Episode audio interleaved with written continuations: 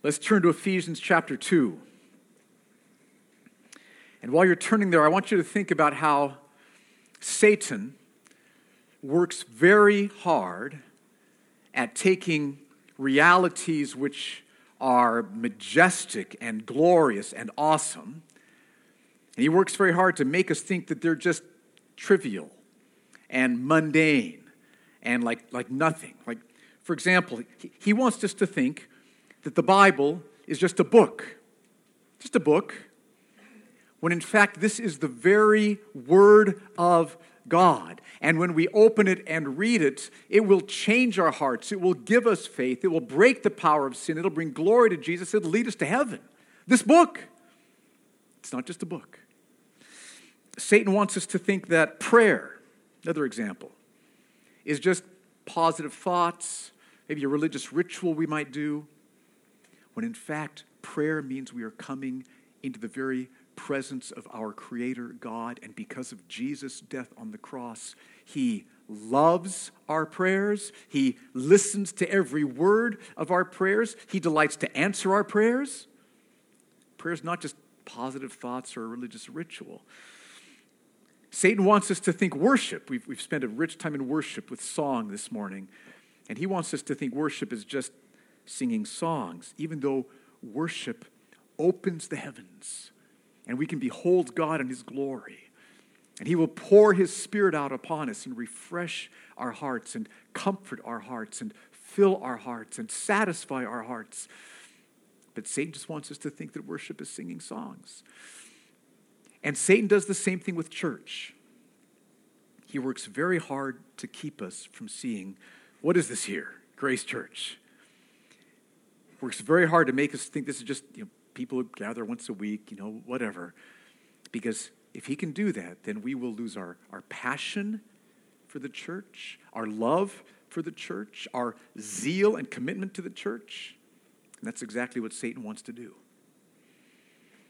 And I think that's one of the reasons why in Ephesians chapter 2, verses 19 through 22, Paul goes into great detail to tell us what the church is. And it is amazing what Paul says here. I'm very excited to open the scripture up with you today. So let's look at what Paul says, starting in verse 19. I'll read down to verse 22, the end of the chapter. Paul says, So then, you are no longer strangers and aliens, but you are fellow citizens with the saints and members of the household of God built on the foundation of the apostles and prophets, Christ Jesus himself being the cornerstone, in whom the whole structure, being joined together, grows into a holy temple in the Lord. In him you also are being built together into a dwelling place for God by the Spirit. Now let's dig into this passage by asking this First question Why are we no longer strangers and aliens? Crucial that we understand this. And Paul tells us why, verse 19. Read verse 19 again. He says, So then you are no longer strangers and aliens, but you're fellow citizens with the saints and members of the household of God. So we used to be strangers and aliens. And last week we saw what that meant. Verse 12. Let me just summarize it for you. Here's what we were we were separated from Christ, which means we were dead in sin, separated from Christ, facing God's judgment forever because of our sin. Paul says we were alienated from the commonwealth of Israel. What that means is, back then, Jews didn't talk to Gentiles, and therefore Gentiles didn't talk to Jews, which is why we were, the next thing Paul says, strangers to the covenants of promise. God had promised to send the Messiah. He'd promised that He would change our hearts. He'd promised forgiveness of sins. But all that was kept up in the people of Israel. And if there's no talking back and forth, that makes us strangers. We didn't know about the covenants of promise. So we were dead in sin, separated from Christ, and didn't know about how we could be saved. Which is why, finally, end of verse 12, Paul says, Gentiles back then had no hope and were without God in the world. So that's what it meant that Gentiles then had been strangers and aliens. But Paul says, in verse 19, we are no longer strangers and aliens. How did that happen? Notice the two words at the beginning of verse 19. So then. Underline those two words. Those two words show that the reason we're no longer strangers and aliens is because of what Paul wrote in verse 18. Verse 18 explains how it was that we came to not be strangers and aliens. So let's read verse 18 in the first half of 19 so you'll see why we're no longer strangers and aliens. Verse 18 For through him, through Jesus, we both, believing Gentiles and believing Jews, have access in one spirit to the Father. So then, as a result, in other words, you are no longer strangers and aliens. So, the reason we're no longer strangers and aliens is because of what Jesus Christ has done for us. It's all because of Jesus. It's not because we're any better than anybody else. We were dead in sin, by nature, children of wrath, facing God's judgment forever. But in great mercy, Jesus came and he died on the cross to pay for the sins of those who'd rebelled against him, like us. He purchased faith for us. He purchased new hearts for us. He changed our hearts. We repent. We put our trust in Him. We were forgiven, reconciled to God, and joined with God's people, no longer strangers and aliens.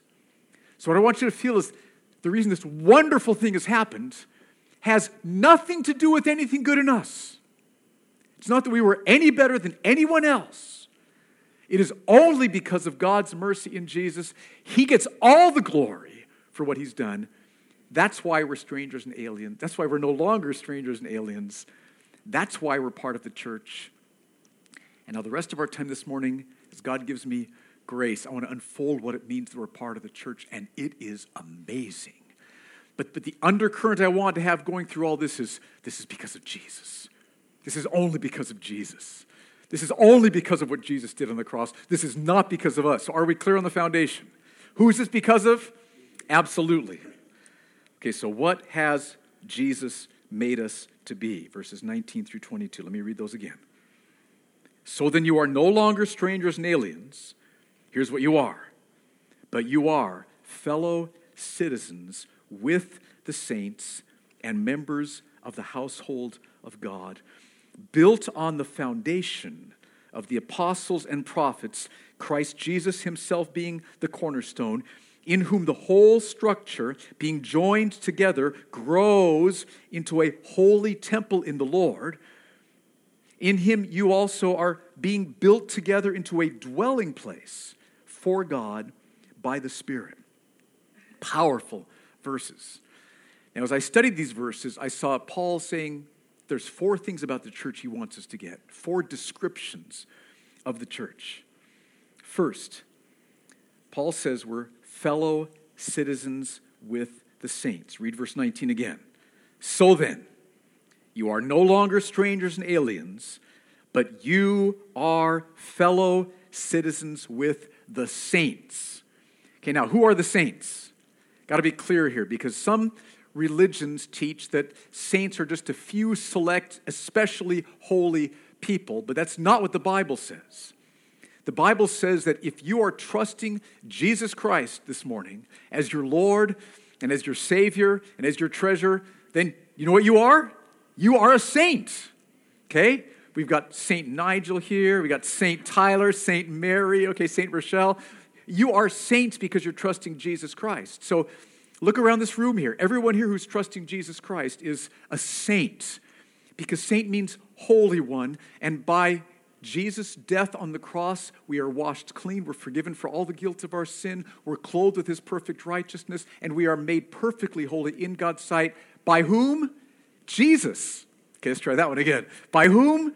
Jesus. Okay, so are you a saint if you're trusting Jesus? Yes. Okay, so that's who the saints are. Now, Paul says, because of what Jesus has done, the church, we who are trusting Christ, are fellow citizens with the saints.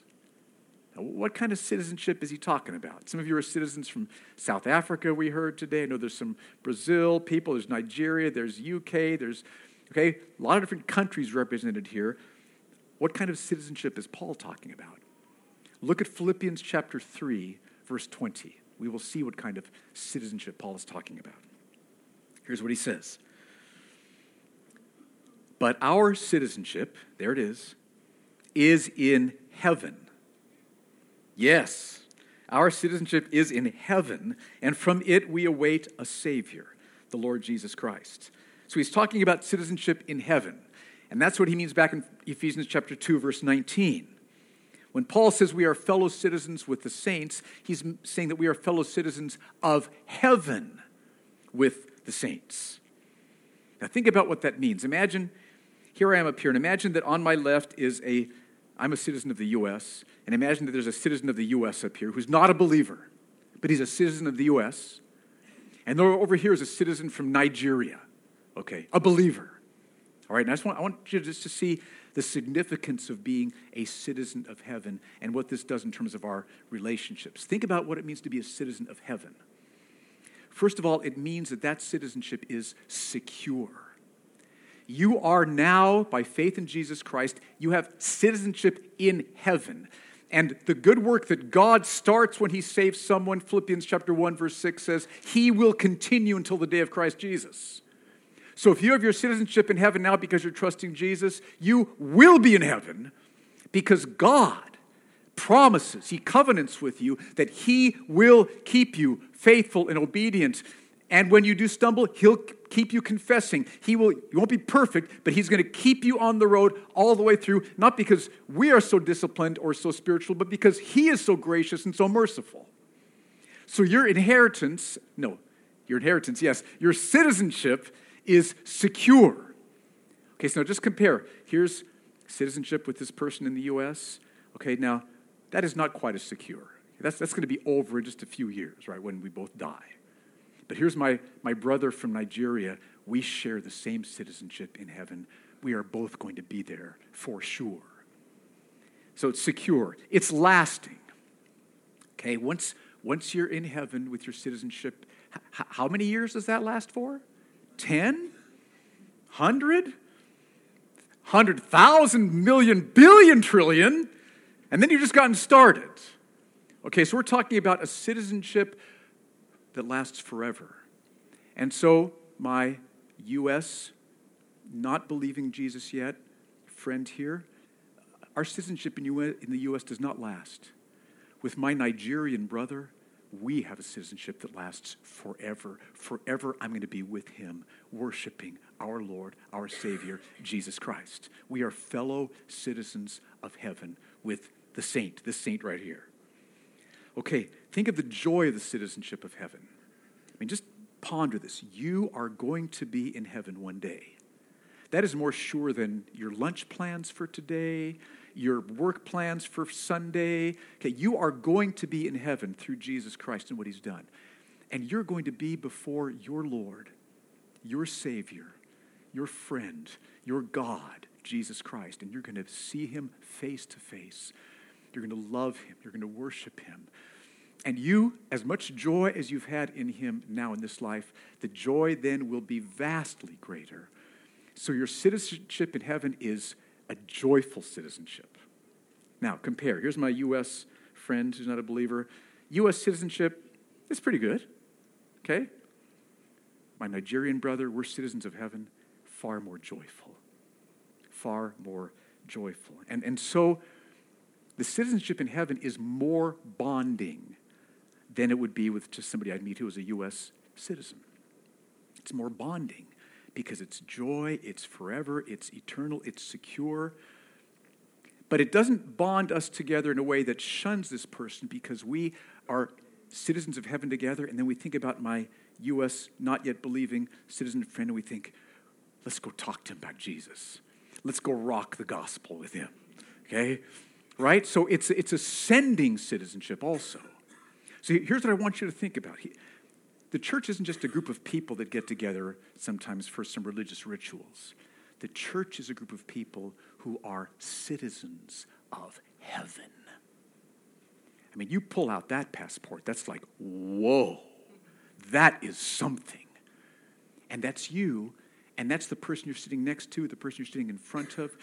In other words, the bonds we have here as citizens of heaven is far more than any other bond there is on earth.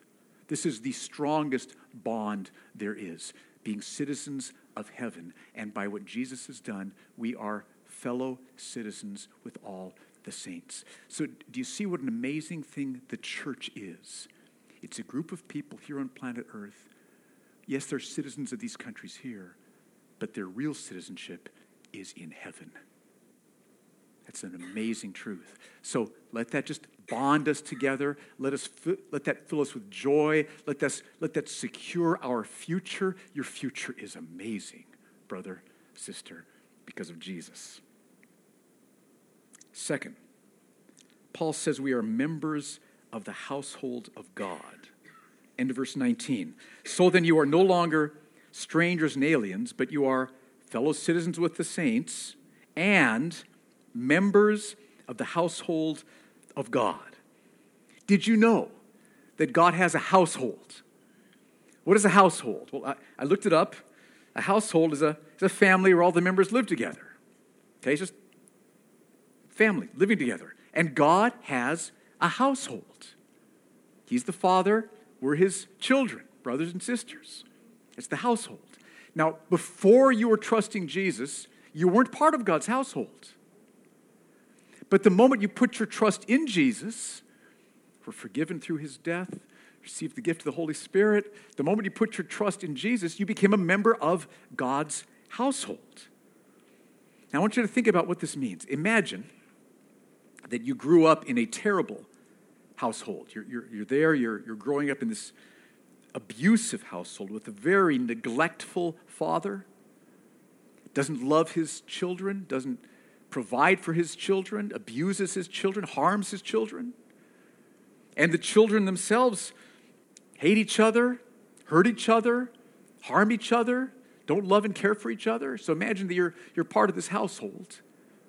But then one day, there's a knock on the front door, and, and, and you walk up to the front door and you open it, and Jesus is standing.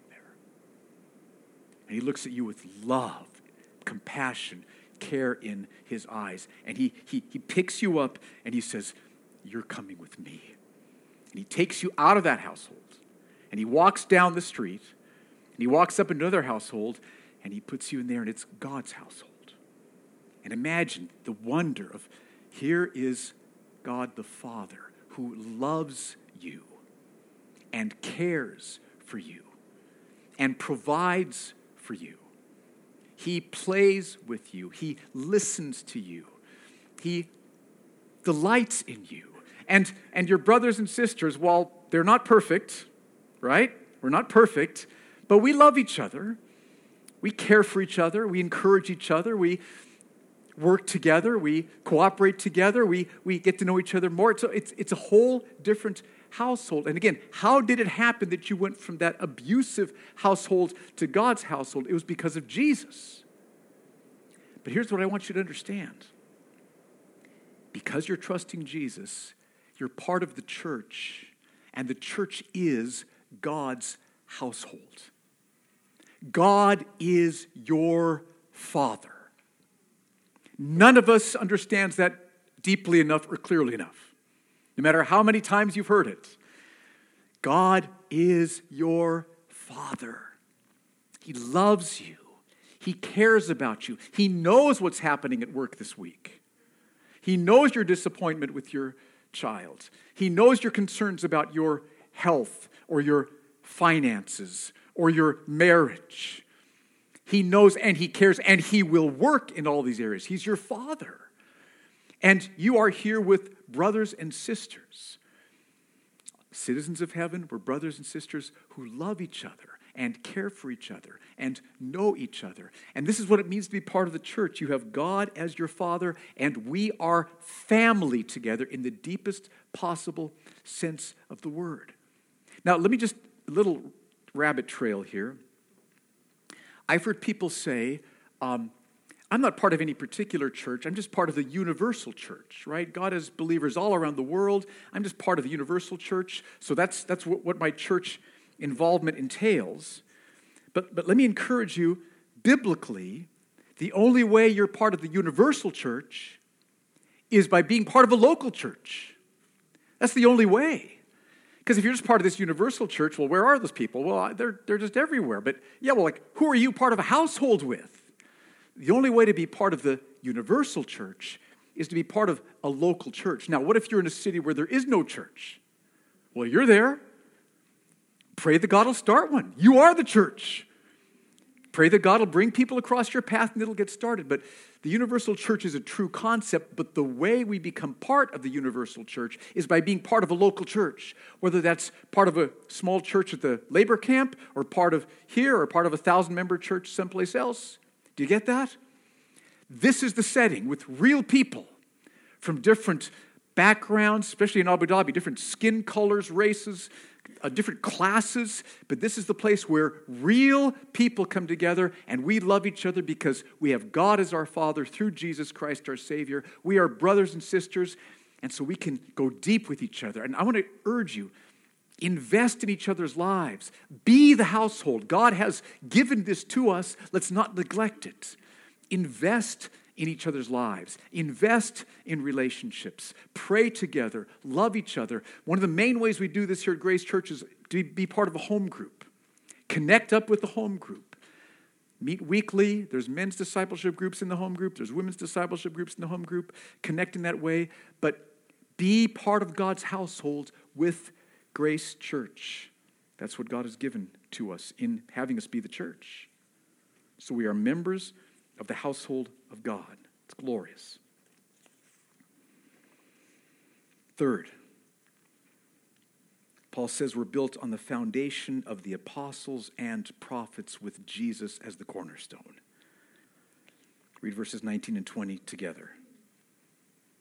So then, you are no longer strangers and aliens through Jesus, praise God, no longer strangers and aliens, but you are fellow citizens with the saints, citizenship in heaven, members of the household of God. God's your father, brothers and sisters all around you, built on the foundation of the apostles and prophets, Christ Jesus himself being the cornerstone. So we are built on the foundation of the apostles and prophets. Just look down, see, there's the foundation, all right?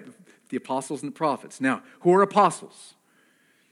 Apostles were men who had seen Jesus alive after the resurrection, who Jesus had commissioned to be apostles. And part of that meant that they were specially gifted to write perfect truth from God, which is what the New Testament scriptures is, written by the apostles. That's who apostles are. Who are prophets? Now, we probably all think that that's Old Testament prophets, and that would be a, a good guess but it's not the case. That's what I thought too. Until a while back, I looked at chapter 3, verses 4 and 5, just a few verses later. Look at what Paul says in chapter 3, verse 4 and 5. He uses the same phrase, but we can tell from these verses that prophets aren't Old Testament prophets. Ephesians 3, 4, and 5. Paul says this When you read this, what Paul had just written, you can perceive my insight into the mystery of Christ which was not made known to the sons of men in other generations, as it has now been revealed to his holy apostles and prophets by the Spirit. So, Paul is saying that what he's now teaching about Christ was not made known in the Old Testament, but it has now been revealed to the apostles and prophets. So, these prophets are prophesying now. Do you see that? Not Old Testament. There were Old Testament prophets. That's how we have the scripture. They wrote the Old Testament. But what's happened, this is not Old Testament prophets. So, so who are these prophets? What does Paul mean when he says apostles and prophets? This is a little bit of a complicated question. I'm going to share with you my conviction. I'm about 70% sure of this, okay? Do study on your own. I'll just try to be honest when I'm not 100% sure. But I believe that these old that these apostles, the phrase apostles and prophets doesn't refer to two different groups of people. It refers to one group of people. And the reason is that the Greek for apostles and that word and prophets is the same same words used in Ephesians chapter 4 verse 11 where Paul talks about prophets and teachers.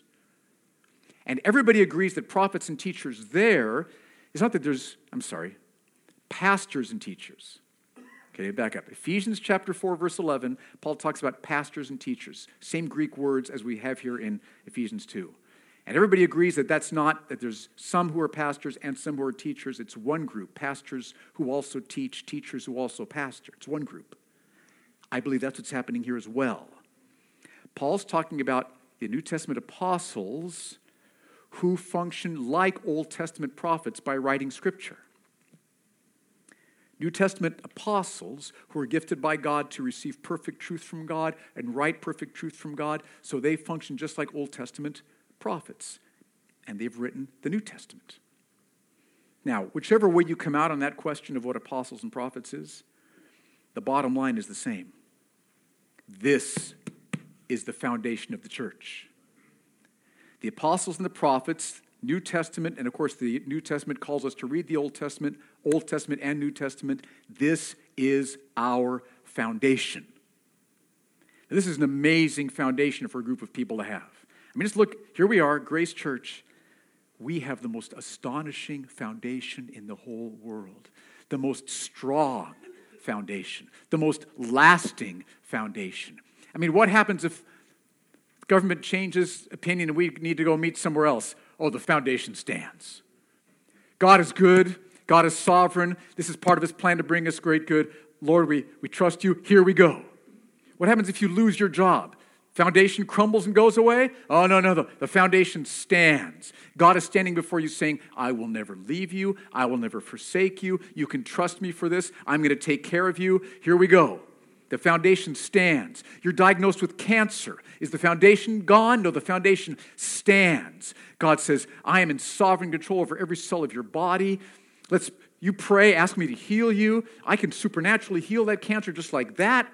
Or if I choose not to, if I choose to allow it to remain, it's going to be to bring you even more joy in you. I'm, i will never lift my grace off of you. Trust me. Here we go. The foundation stands no matter what happens. And, church, we're standing on this foundation. Think of what a group of people look like who have a foundation like the Word of God, which is unchangeable, which tells us who God is, what His promises are, how He never leaves us or forsakes us. It's awesome. This is our foundation. Now, let me give you a couple implications of that. One implication your, found, your foundation must be the Bible. Are you built on the scriptures?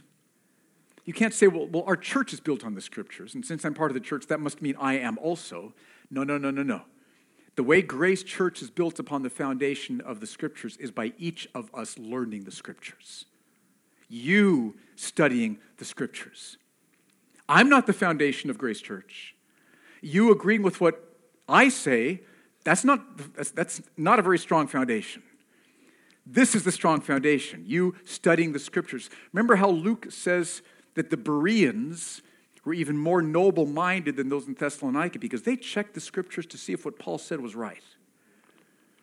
If you tell me, I'm going to go and see if what you were saying was right this morning, I smile. Right? See if what I'm saying is what the Bible's teaching. That's the foundation. Don't believe what you believe just because of what pastors have told you. Believe what you believe because you've seen it and studied it for yourself in the scriptures. I hope that your pastors have pointed you to the scriptures and said, look at these verses. That's what our job is, because that's the foundation, not the pastor. Does that make sense? So I know that we can use Christian books and we can use devotionals, but Christian books and devotionals aren't the foundation. The Bible's the foundation. Grace Church, we need you to be reading and studying the Bible on your own. Genesis to Revelation. I know it's daunting, it's a big book. That's all right. God will help you get started. Okay, that's the first implication. Second implication sermons must teach the Bible. This one's to me, but I want you to hear this because I want you to understand what our convictions are here at Grace Church we're committed to having every sermon preached at Grace Church be explicitly based upon the scriptures. So that what the pastor is saying who's preaching, the elder is saying who's preaching, you can see exactly where they're, they're talking about this verse right here. It's not just like, well, I'm not sure where he's getting this, but it sure sounds good. That's not very helpful. That's a dangerous thing. And so we want the sermons here to be explicitly based on the scriptures, the Word of God. Why? Because this is the most loving thing we can do for the flock is to have you learn the Word, be built upon the Word. Do you hear that? Okay, so you, you hold me to that. If I start saying stuff, it's, it's like, that was interesting, but where, where was that in the book? Feel free to ask me that question. Okay, third implication. Your next church must be built upon the Bible. When God calls you to leave Abu Dhabi, go to some other country, back to your home country, what's most important is that you find a church that's built upon the Bible, that explicitly teaches the scriptures. That is the most important thing you do because any church that doesn't have the Bible as its foundation isn't a church. It's not a church. Because the church is built upon this foundation. Paul tells us that right here. So find a church that's teaching the Bible. Okay, we are a group of people. We are fellow citizens with the saints, citizens of heaven. We are the household of God. We're built upon the foundation of the apostles and prophets. And there's one more, fourth. Paul says we are growing into God's dwelling by the Spirit. This is astonishing. Verses 20 and 21. Start with verse 21. In whom, in Christ, the whole structure, being joined together, grows into a holy temple in the Lord. As we are built upon the Word, and as according to this verse, we are joined together relationally, loving each other, investing in each other, caring for each other, serving each other, we will grow into a holy temple in the Lord. Now, think of how shocking that would have been to a, a Jewish believer reading this letter. Because in the Old Testament, God was building temples made with stones, right? Solomon's temple, the temple after the exile. God is building temples with stones. In the New Testament, God is not building temples with stones any longer. God is building temples made out of people. People like us, a temple.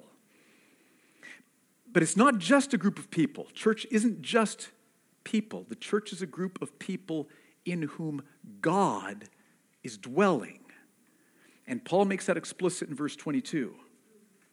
He says, In him, in Christ, you also are being built together into a dwelling place for God by the Spirit. Grace Church, God wants to build us to be a place where He dwells. It's an amazing thing. Now, notice, we're not that automatically. The moment we become Christians, group of people come together, they're not automatically a dwelling place. He wants us to be built together into a dwelling place of God in the Spirit. That means this is something we're going to be growing in. And we have had some times here Friday mornings. We've had times in our home groups where God has come in an unusually powerful way through during worship with the word as a spiritual gift was brought and there's been this sense that God's here. Now God's always here, right? By the spirit through Jesus. We love that. But we've had times that were that's been more keenly experienced and tasted and felt because we're growing into this. And as we keep growing, we will have more of those times and deeper of those times and richer of those times. Now, let me give you some scripture to, to kind of stretch your thinking about what this might look like. Exodus chapter 40, verses 34 to 35. Then the cloud covered the tent of meeting, and the glory of the Lord filled the tabernacle. And Moses was not able to enter the tent of meeting because the cloud settled on it and the glory of the Lord filled the tabernacle. What's going on there? I'm not exactly sure, but I'd love to experience that. The glory of the Lord filling this, this room at the Westin, and people not being able to walk in because God's presence is so heavy here. Mm. Second Chronicles 7, verses 1 and 2. As soon as Solomon finished his prayer, fire came down from heaven and consumed the burnt offering and the sacrifices, and the glory of the Lord filled the temple. And the priests could not enter the house of the Lord because the glory of the Lord filled the Lord's house. If God did that in the Old Testament times, how much more would he do that now during the New Testament times? And one more scripture, Acts 4:31, New Testament. And when they had prayed, the place in which they were gathered together was shaken. I'm not sure what that means, but I would, I would I'd like that. Uh, and they were all filled with the Holy Spirit and continued to speak the word of God with boldness. So, Grace Church, God wants to grow us to be a dwelling of God, His dwelling in the Spirit, by the Spirit. He wants us, when we gather in our home groups, He wants to come and indwell those times. He wants to bring His presence powerfully, to touch us with His presence, to pour His love into our hearts. As we gather Friday mornings, God wants us to be growing into being His dwelling so that He comes with such a sense of His glory, so that we're seeing the glory of Jesus. We're beholding Jesus in His glory. We're loving Him. We're all worshiping Him and sensing His presence together because that will encourage us. That will comfort us. That will strengthen us. And that'll, that'll save lost people who are saying, Whoa! And that'll bring glory to Jesus Christ when that happens. So, how, how do we grow into being a dwelling of God? Again, this is what the church is. This is what the church is. We are growing to be a dwelling of God in the Spirit. So, how do we grow? Some suggestions. Pray for God to move with power on our gatherings. Pray, God, pour out your Spirit in our home group this week as we meet. Meet us, visit us, show us your glory. God, move Friday morning Move powerfully through the worship. Help Pastor Steve as he preaches. Come and work through our prayer times afterwards. Pray for God to move with power. Secondly, confess our sin so we don't quench the Spirit.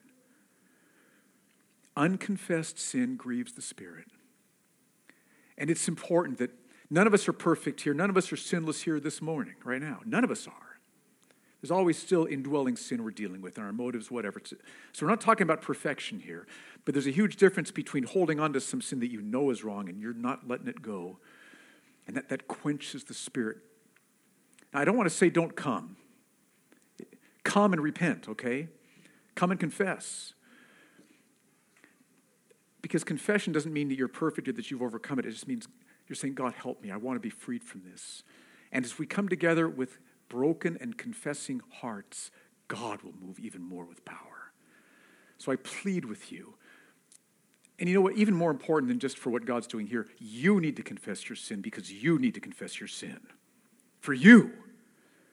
So that's the main reason. But it does help us as we gather too. Third, forgive each other. Think the best of each other. Clear up unresolved issues. Jan was just reminding me yesterday. Remember in the Sermon on the Mount, Jesus says, if you are going or taking your offering to the temple and you remember that somebody's got something against you, put your offering down, go to them, get it worked out. Then bring your offering to the Lord.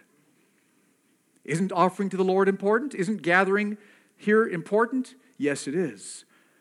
But for our offering of praise and worship to be worthy of the Lord, we need to be forgiving here, no tensions here, no hurts or grievances here.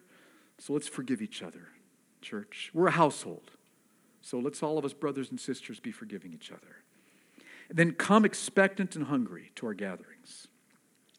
Don't just come thinking, well, I'm, you know, we'll sing some songs, I'll hear a sermon, and then, then I'm going to go do this and this and this. That might be the case, but come expectant. God, meet me today. Pour out your spirit upon me today. Show me your glory through worship. Convict me of whatever sin I need through the sermon. Encourage my heart through your word. Come and show me who you are and your beauty and your majesty. Come and move in a powerful way. Be like Jacob is saying, I'm not going to let you go until you bless me. And as we come expectant, we will be growing to be a dwelling of God in the Spirit. Share spiritual gifts as God leads you.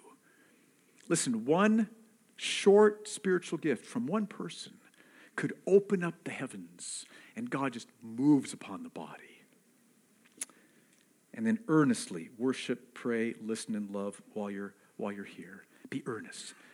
And if you're, if you're not feeling it, if you're being distracted, say, God, I'm not feeling it. I'm being distracted. Help me. We're not here to pretend, but just, God, help me move. And He will. Okay, so do you see what the church is? We are fellow citizens of heaven with all the saints. We are the household of God. We are built upon the foundation of the apostles and the prophets, and we are being built into a dwelling of God. That's the church. That's us. And, and what I want you walking away with thinking is God, you are amazing. We were aliens and sojourners, cut off from Christ, facing judgment forever, and you've brought us to be part of the church. We love you. We praise you. We worship you. Let's have that in our hearts, and Lord, help us to be the church. Help us to press in relationally, hunger for you, studying your word, being the church you've called us to be. Now let's stand. I want to pray this over us.